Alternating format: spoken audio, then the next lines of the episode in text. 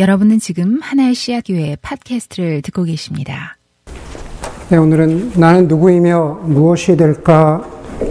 오늘 여섯 번째 시간입니다. 오늘 그래서 여러분들과 어, 경건함이 깃들도록 이라는 주제로 예, 여러분들과 어, 함께 말씀 나누도록 하겠습니다. 오늘 신명기와 음, 누가복음의 본문입니다. 여러분들 중에 그, 어, 뭐 이렇게 얘기하면 좀 그렇지만 여러분들 중에 음주운전을 해보거나 그래서 처벌을 받으신 적이 있습니까? 예, 좀 센가요? 예, 아마 없을 거라고 추측을 합니다. 예, 아마 여러분들 중에 여러분 아는 사람 중에 그러한 사람들이 어, 있을지도 모르겠다는 그런 생각을 해보게 돼요. 이렇게 미디어를 보거나 그러면요, 뭐 한국도 그렇고 미국도 그렇고 어, 많은 연예인들이 그 음주운전 때문에 자신들의 그 커리어를 망치는 그런 기사들을 예, 본 적이 있습니다. 아, 뭐 다른 것도 그렇지만은 음주운전의 시작은 교만이죠, 교만. 아, 나는 운전할 수 있어. 예, 나는 괜찮아 라는 것이 음주운전자의 마음입니다. 그리고 핸들을 잡죠. 아, 나는 운전할 수 있어. 나는 괜찮아 라는 것이 어떤 교만한 마음, 그리고 시작이라면, 어, 운전대에 앉아서 가속도 페달을 밟는 것은 자기 도취입니다. 다시 말해서 교만이 인간 자신의 마음과 자신의 능력에 대한 잘못된 마음이라면 자기, 도, 자기 도취는 그 교만한 마음, 교만한 상태로 빠져 들어가는 게 그게 바로 자기 도취이고 결국은 자기 도취라는 것은 자기를 숭배하는 것이죠. 교만과 자기 도취가 음주운전이라는 현장에서 만나면 그 끝은 항상 비극적입니다. 좋은 게 하나도 없어요. 어, 심지어 죽음에 예, 이르기도 합니다. 오늘 저는 여러분들과 오늘 시리즈 여섯 번째 음, 여러분들과 함께 교만과 자기 도취라고 하는 영적인 음주운전에 대해서 나누려고 합니다. 먼저 이 질문을 좀 해보려고 합니다. 여러분들 부자십니까? 예, 여러분들, 제가 여러분들에게 부자냐라고 어, 묻는다면 아마 저는 부자입니다라고 손들 사람은 없을 것 같아요. 돈이 많고 여유가 있는 것이 부자라면 도대체 얼마를 가져야 부자일까? 도대체 얼마를 가져야, 다시 말해서 구체적인 숫자나 먹고 사는 씀씀이를 내가 얼마를 쓰고 있다 구체적으로 말하지 않아도 여러분들은 아니 저를 포함해서 목회자인 저를 포함해서 우리는 지구상에 있는 다른 사람들과 비교했을 때 부자이거나 당연히 그 수준에 들어가 있는 사람들이 대부분입니다. 오늘 기도했지만은 심지어 여기 베이 지역의 어떤 어떤 사회적 계층에 비교해 보아도 여러분들은 부자입니다. 오늘 읽은 본문들은요, 그 부자에 관한 이야기로 시작하고 있어요. 신명기 본문은요, 집단적인 부자의 모습입니다. 다시 말해서 이스라엘 백성들을 여러분 모두가 부자입니다. 라고 그렇게 전제하고 시작을 하고 있고요. 그 다음에 누가복음은요, 어떤 한 부자, 개인적인 부자에 대해서 말하고 있습니다. 제가 오늘 여러분들과 이 두 본문을 번갈아 가면서 교만과 자기 도취에 관한 하나님의 메시지를 나누려고 하는 겁니다. 먼저, 뭐 너무나 당연한 이야기지만은 교만과 자기 도취는 결국 나 자신에게 집중하는 겁니다. 예, 나 자신에게 집중하는 거예요. 오늘 두 번째로 읽었었던 누가복음에서 부자가 그, 그 본문이 이렇게 시작해요. 부자가 밭에서 많은 소출을 거두었다. 그렇게 말합니다. 소출이라는 건 결국 뭡니까? 소출이라는 것은 결과인데 그 결과가 성공적인 거죠. 다시 말해서 괜찮은 소출, 괜찮은 결과가 있었기 때문에 교만과 자기 도취가 시작된 겁니다. 그랬더니만은 부자 스스로의 생각과 반응이 이렇습니다. 17절에 그는 속으로 궁리하였다 이렇게 말하고 18절에도 그는 혼자 말하였다 이럽니다. 여러분 교만에는요. 교만에는 성숙한 교만과 미성숙한 교만이 있습니다. 미성숙한 교만은 어떤 모습일까요? 가령 예를 들어서 어떤 누군가를 향해서 야, 그걸 왜 못하니? 예, 나는 다 했는데. 아니, 엄마 아빠는 그냥, 그냥 가, 가만히 앉아서 공부했는데도 그 대학에 들어갔는데 너는 그 학교를 왜 못 들어가니? 너는 왜 그 정도 일을 그 정도뿐이 못하니? 징징거리지 말고 해봐라. 너보다 훨씬 힘든 상황에서도 해낸 사람들도 있었다. 여러분, 이런 것들을 갖다가 노골적으로 말하는 사람은요, 미성숙하게 교만한 사람입니다. 여러분 대부분은, 여러분 대부분이 음주운전을 해본 사람이 없는 것처럼, 여러분 대부분은 그렇게 미성숙하게 교만한 사람은 아닙니다. 미성숙하게 교만한 사람은 아니에요. 그런데 성숙한 교만이 있습니다. 사실 영어로 따지면은 이건 억시모론이죠. 성숙한 교만이라는 것은 사실 말이 안 되잖아요. 그 두 가지가 서로 함께 갈 수가 없잖아요. 그런데 뭐 다른 표현에도 그런 것들이 많이 있듯이 성숙한 교만이 실제로는 말이 안 되는 것 같지만은 우리 인간의 모습 속에 있습니다. 성숙하게 교만한 사람의 특징은요, 속으로 생각하고 혼자 있을 때 자기 생각을 말하는 사람입니다. 그게 오늘 우리가 누가복음에서 보는 그 부자의 모습인 거죠.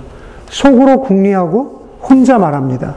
다시 말해서 자기에 대해서 대단하게 평가합니다. 이렇게 결과가 좋으니, 이렇게 소출이 많으니, 내가 이걸 어떻게 하면 좋을까? 곡간을 더 크게 짓고 거기에다가 쌓아야겠다. 자신의 결과를 스스로 높이 평가합니다. 자기 스스로를 지켜 세우는 거죠.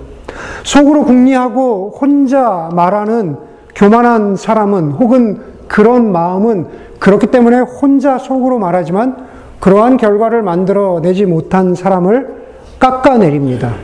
그것도 성숙하게 말이죠.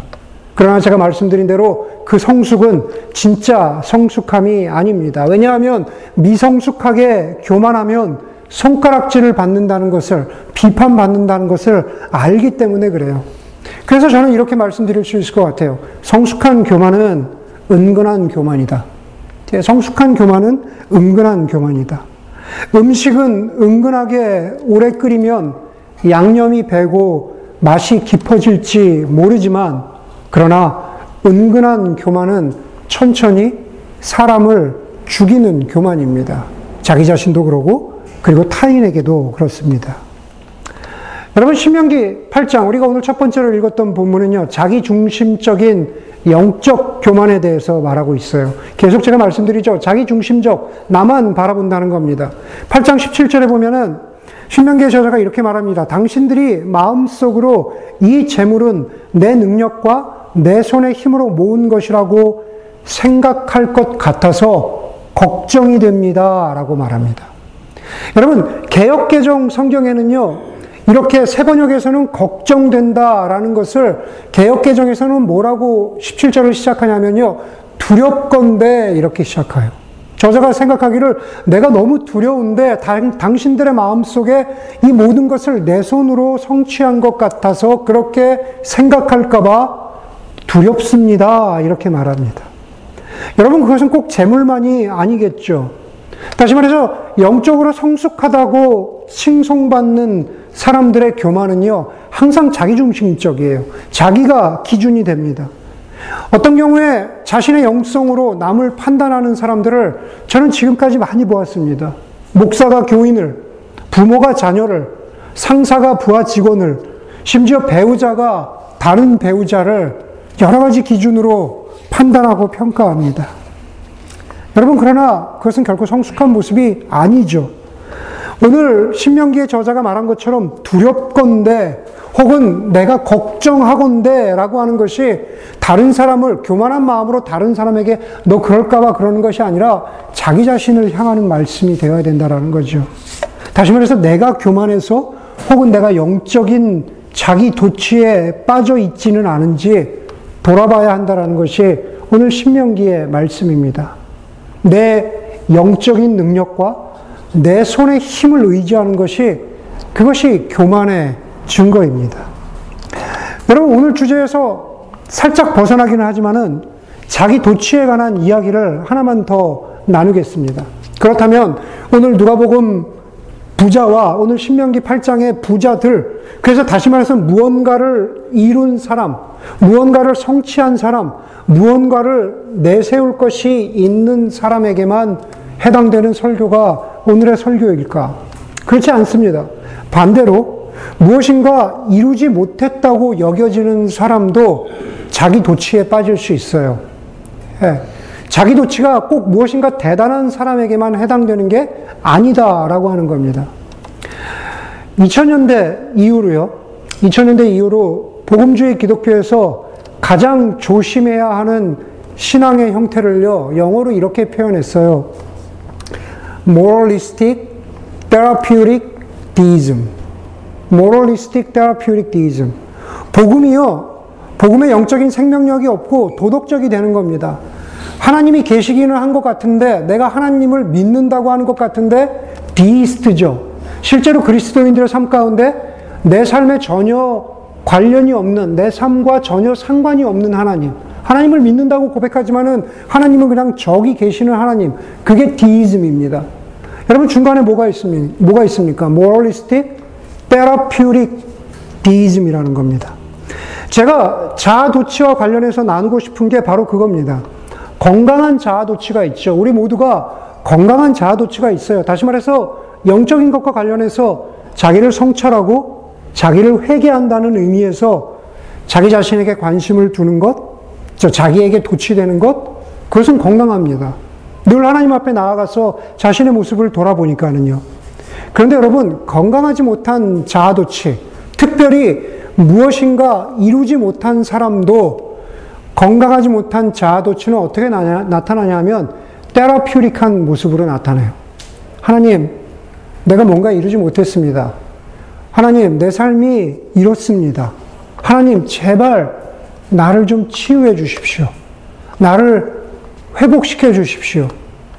여러분, 우리 교회에서 치유와 회복이라는 말 얼마나 많이 듣습니까? 그러나 그 모든 것이 언제나 건강한 게 아니다라는 겁니다. 그것이 하나님 중심으로 가지 않고 정말 나를 향한 나의 회복과 나의 치유만, 나만이 중심이라고 하는 그 자아도취적인 성격을 띠게 되면 그것이 moralistic therapeutic이라고 할 때그 therapeutic, 그냥 나의 치유만이 중요한 거죠.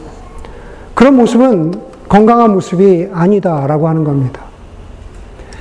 여러분, 나 자신에게 집중하는 것이 교만과 자아 도취의 본질이라면 내 삶의 주인과 해결책은 그 모든 것이 나 자신이라고 믿는 것이 교만과 자아 도취의 슬픈 자아상입니다. 예. 본질은요, 나에게만 집중하고 있어요. 근데 그 본질의 결과가 무엇이냐 하면은요, 내 삶의 주인과 내 삶의 해결책이 나라고 믿는 것. 그것이 교만과 자아 도취의 슬픈 자화상입니다. 아주 굉장히 오랜 동안 아, 사랑받았던 기독교 소책자 가운데 하나가 그 로버트 멍어라는 사람이 쓴 내 마음 그리스도의 집이란 책이 있습니다. 굉장히 제가 예전에 설교에서도 소개했었고요. 뭐 굉장히 너무 알려진 책입니다. 내 마음 그리스도의 집이라는 책에 보면은요, 우리의 마음의 집안에요, 여러 방들이 있어요. 그래서 우리가 어, 계시록 3장의 말씀처럼 우리가 그리스도를 내 삶에 모셔드리기로 하면은요, 그것은 어떤 의미냐 하면은 내 마음 속에, 내 영혼의 집에 모든 방을 그분께 열어드리는 거예요. 예. 내 영혼의 집에 여러 가지 방들을 그냥 부끄러움 없이 그리스도께 열어, 열어드리는 게 그것이 우리가 예수님을 믿는다라고 하는 그러한 그리스도인이 되는 길이다라고 소개하는 책이 그 책의 핵심입니다. 그런데 그 책에 보면은요, 내 마음 그리스, 내 마음의 집안에 끝끝내 감추고 열어드리기를 꺼려하는, 싫어하는 방이 있다고 책은 말하고 있어요. 그건 뭐냐면은 나만이 아는, 내가 가장 가까운 사람에게도 열어 보이기 싫어하는, 누구에게도 보여주기 싫어하는 내 마음의 방이 있다라는 거죠. 거기에는 보여주고 싶지 않은 죄, 상처, 어두움의 방이 있다라는 겁니다. 그래서 우리가 인생을 살아오면서 영혼의 그 방은 치우지 않고 내버려 두는 거예요. 수없이 많은 것들, 손대기 싫어서 그냥, 그냥 그런 것들을 갖다가 그냥 밀어 놓았던 그런 방이라는 겁니다. 그런데 그 방마저도 우리가 그리스도께 기꺼이 열어드릴 때 그리스도께서는 온전하게 우리를 회복시켜 주시고 그 방을 청소시켜 주시고 우리를 온전한 사람이 되도록 하게 하신다. 그게 바로 그 책의 핵심입니다. 설교를 준비하면서요, 그 책이 떠올랐어요. 그런데 오늘 설교의 주제인 교만과 자도치와 연결하여서는요, 우리가 예수 그리스도께 보여드리기를 꺼려 하거나 감추고 있는 방은 180도 다른 성격의 방이라는 생각이 떠올랐습니다. 여러분들 가운데 유럽의 어떤 왕궁에 가보신 분들이 계시죠. 유럽의 왕궁에 어, 혹은 성에 어떤 방에 가면은요, 어떤 방은 왕과 그 가족의 초상화로 가득 찬 방들이 있잖아요. 그런 방에 들어가면은 놀랍기는 하겠죠. 와! 하고 그냥 한번 놀라기는 하겠죠. 그러나 놀라기는 하겠으나 그 방에 들어가서 그 초상화를 본다고 해서 와, 기쁘다. 와, 존경심이 생긴다. 네, 그닥 그런 것이, 그런 마음이 드는 방은 아니에요. 왜냐하면요, 그 방은 자기 자랑으로 가득 찬 방이기 때문에 그렇죠. 내 삶과 내 삶의 주인이 나라는 것, 그리고 해결책이 내 자신이라고 믿는 것은요, 바로 그것이 교만과 자아도취의 슬픈 자화상이라고 말한 것은 바로 그런 이유입니다. 우리 내면에 어떤 방은요, 우리의 초상화로 그냥 가득 찬 방이에요. 그러면서 그것을 자랑 삼아 보여주는 사람도 있고, 미성숙하게. 그러나 어떤 사람은 그것을 감추고 있지만, 어떤 경우에는 노골적인 교만과 자기도취이기도 하고, 제가 말씀드린 성숙한 교만으로 감추고 있기도 하지만, 어떤 경우든 간에 그것은 우리가 청소해야 되는 방이라는 거죠. 그것은 바람직한 방이 아니다라는 겁니다. 누가, 누가복음 12장 9절에 부자가 이렇게 말하죠. 내 영혼에게 말하겠다. 영혼아 여러 해 동안 쓸 물건을 쌓아두었으니 너는 마음 놓고 먹고 마시고 즐겨라. 17절에서 19절에요. 영혼아 내, 내가 내 영혼에게 말하겠다라고 하는 이 부자가 자기 자신을 향해서 말하고 하는 나라고 하는 표현이 네 번 등장합니다. 19절에서 영혼화라, 영혼화라고 할 때 그 영혼이라고 하는 푸시케라는 것은 나, 내 목숨, 내 자아, 내 자신을 뜻하는 거거든요. 여러분, 내 영혼아, 내가 얼마나 중요하냐, 내 영혼아, 나를 봐라. 라고 말하는 그 사람의 내면의 방에는요, 자기 초상화만 가득한 사람이라는 겁니다. 자기 도치와 교만의 초상화로 가득한 스스로를 바라보면서 내 영혼아, 나는 내가 자랑스러워 라고 하면서 살아가는 사람이 바로 오늘 여기 누가복음의 부자라는 겁니다. 그런 교만과 자기도치로 살아가는 사람의 영혼 속에 과연 하나님이 자리하실 곳이 있으실까요? 과연 하나님이 그 삶의 주인이라고 그렇게 자리하실 곳이 있을까? 신명기 8장을 다시 보면은요, 19절에 당신들이 다른 신들을 따라가서 그들을 섬기며 절한다면 당신들은 반드시 멸망할 것입니다. 라고 말합니다. 여러분, 그런데 그 신들이 뭡니까? 그것은 가나안들에 있는 이방신을 말하는 것이긴 하지만, 그러나 여, 결국 여러분, 그 신들은요, 우리 자신입니다. 우리 자신이에요. 그런 사람들에게, 혹은 그런 사람들의 영혼에게, 그런 사람의 자아에 하나님의 자리가 없죠. 신명기 11장, 14장, 신명기 18장, 11절, 14절, 19절에 보면은 계속 반복해서 말합니다. 당신들의 하나님을 잊어버렸다. 교만한 마음이 생겨서 주 하나님을 잊어버렸다. 하나님을 참으로 잊어버렸다. 여러분, 이것은요, 신명기에 나오는 이스라엘 백성들이, 아, 오늘, 제가 오늘은 실수로 깜빡했어요. 목사님 실수로 깜빡해서 뭘 놓고 왔어요. 이렇게 깜빡해서 하나님을 잊어버린 게 아니다라는 겁니다. 교만과 자기도취로 가득한 사람은요, 의도적으로 하나님을 잊어버리기로 마음 먹은 거예요. 그 마음에 하나님이 없는 겁니다. 여러분, 영적인 것은요, 일맥상통하는 것이 있어요. 반대로 생각해 보십시오. 하나님이 우리의 죄를 용서해 주셨다. 하나님이 십자가에서 우리의 죄를 잊기로 하셨다는 게 실수로 잊어버리신 것입니까? 아, 그래, 내가, 제가 죄인인데 오늘 깜빡 잊었네. 어. 저 형제, 저 자매, 아, 내가 오늘은 한 번 넘어가 주지. 아니에요. 하나님의 십자가에서 하나님의 선하고 강력한 의지로 우리의 죄를 잊기로 작정하신 거예요. 인간은 거꾸로 하나님을 잊기로 작정하고 살아갈 때가 많습니다. 그 대표적인 모습이 교만과 자기도취입니다. 황현산 선생이 쓴 밤이 선생이다라는 책에 보면은 이런 글귀가 나옵니다. 정작 종교가 싸워야 하는 것은 다른 종교가 아니라 경건함이 무엇인지도 모르는 마음, 경건함이 깃들 수 없는 마음이라고 했습니다. 기독교가 싸워야 되는 게 뭐 이슬람입니까? 불교입니까? 종교가, 우리 기독교가, 우리의 신앙이 싸워야 하는 것은 다른 종교가 아니에요.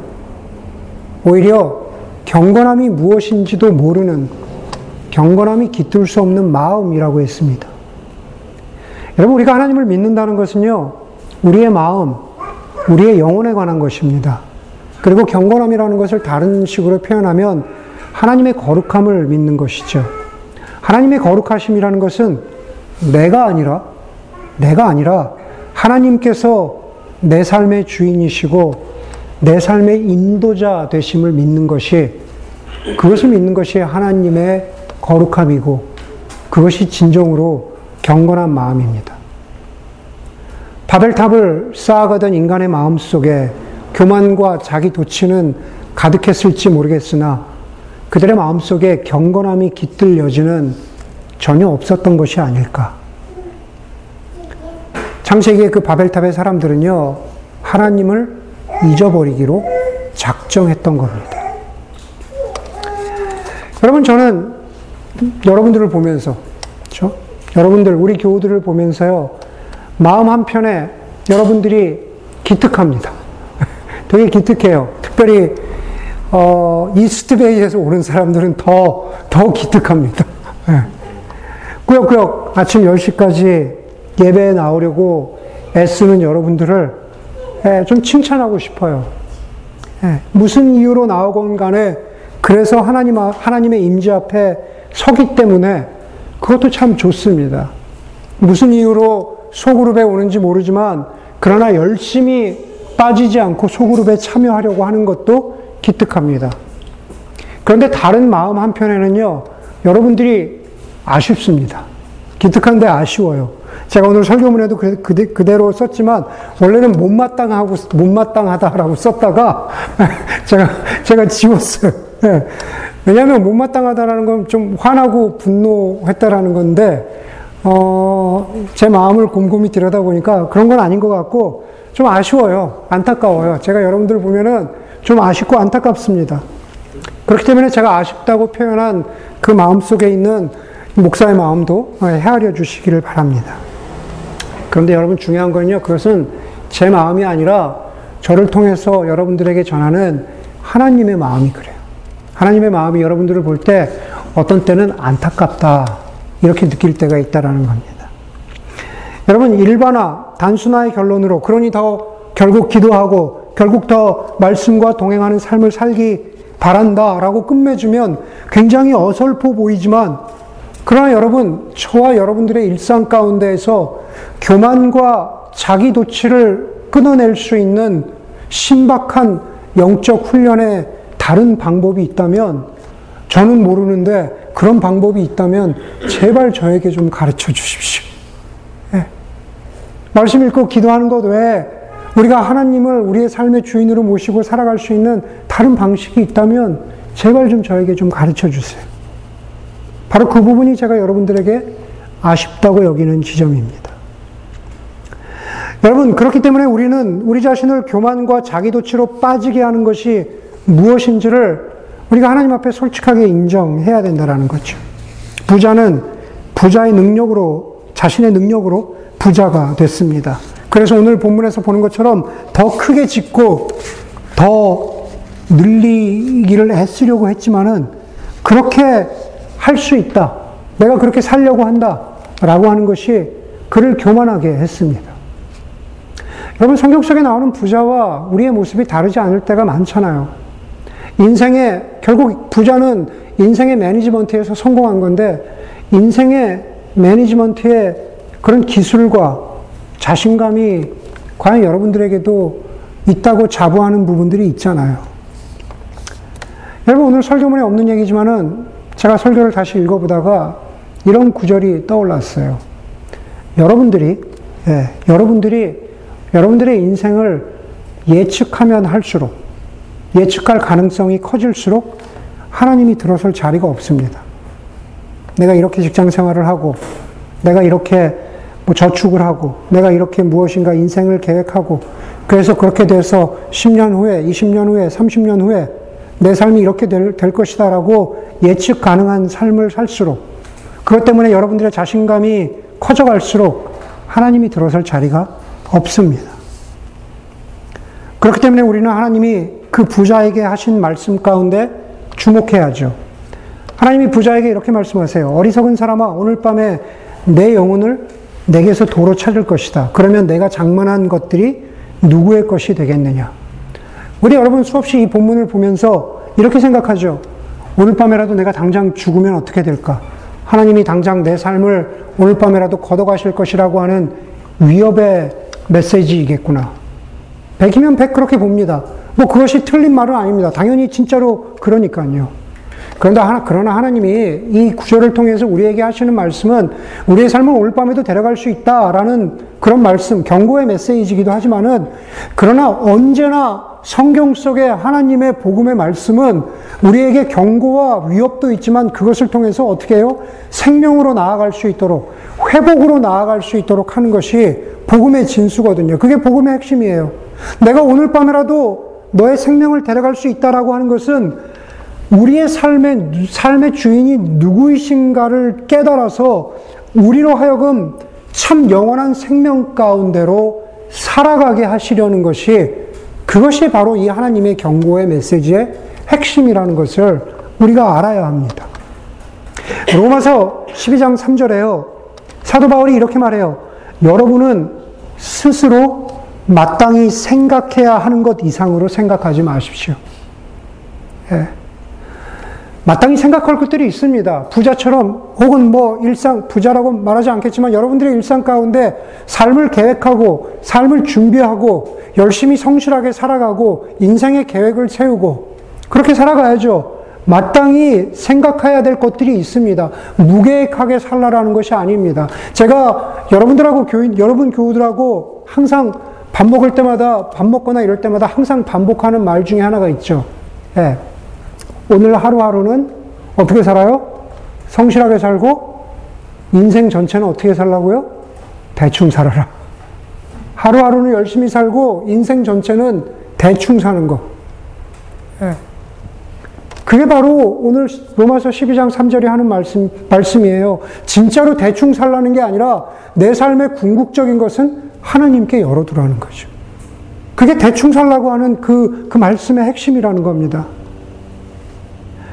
나의 성공이나 나의 실패로 인해서 내가 교만해지거나 내가 자아도취로 빠지거나 나를 불쌍히 여기는 자아도취로 빠지는 그 삶이 아니라 내 삶을 주관해 가시는 하나님이 계시다는 것을 인정하고 살아가는 것.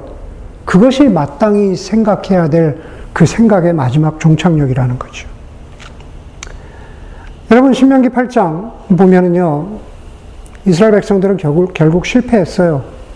예, 실패와 성공을 구약 구약 성경을 통해서요 단순히 가나안 땅뿐만 아니라 이스라엘 백성들은 하나님을 삶의 주인과 해결책으로 모시는 삶을 살아가는데 성공과 실패를 반복하다가 구약의 백성들은 결국 실패했습니다. 저 여러분들은 그렇지 않기를 바랍니다. 교만과 자아도취가 우리를 멸망시키지 않기를 바랍니다. 오히려 겸손과 자기 부인이 우리를 아름다운 존재로 만들어 갔으면 좋겠습니다.